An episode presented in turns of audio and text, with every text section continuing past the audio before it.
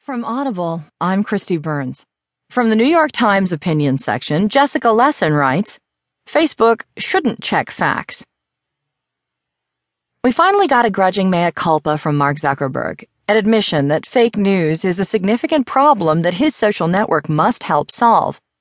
But as a journalist who's been covering the inner workings of the technology industry for more than a decade, I find the calls for Facebook to accept broad responsibility for fact checking the news, including by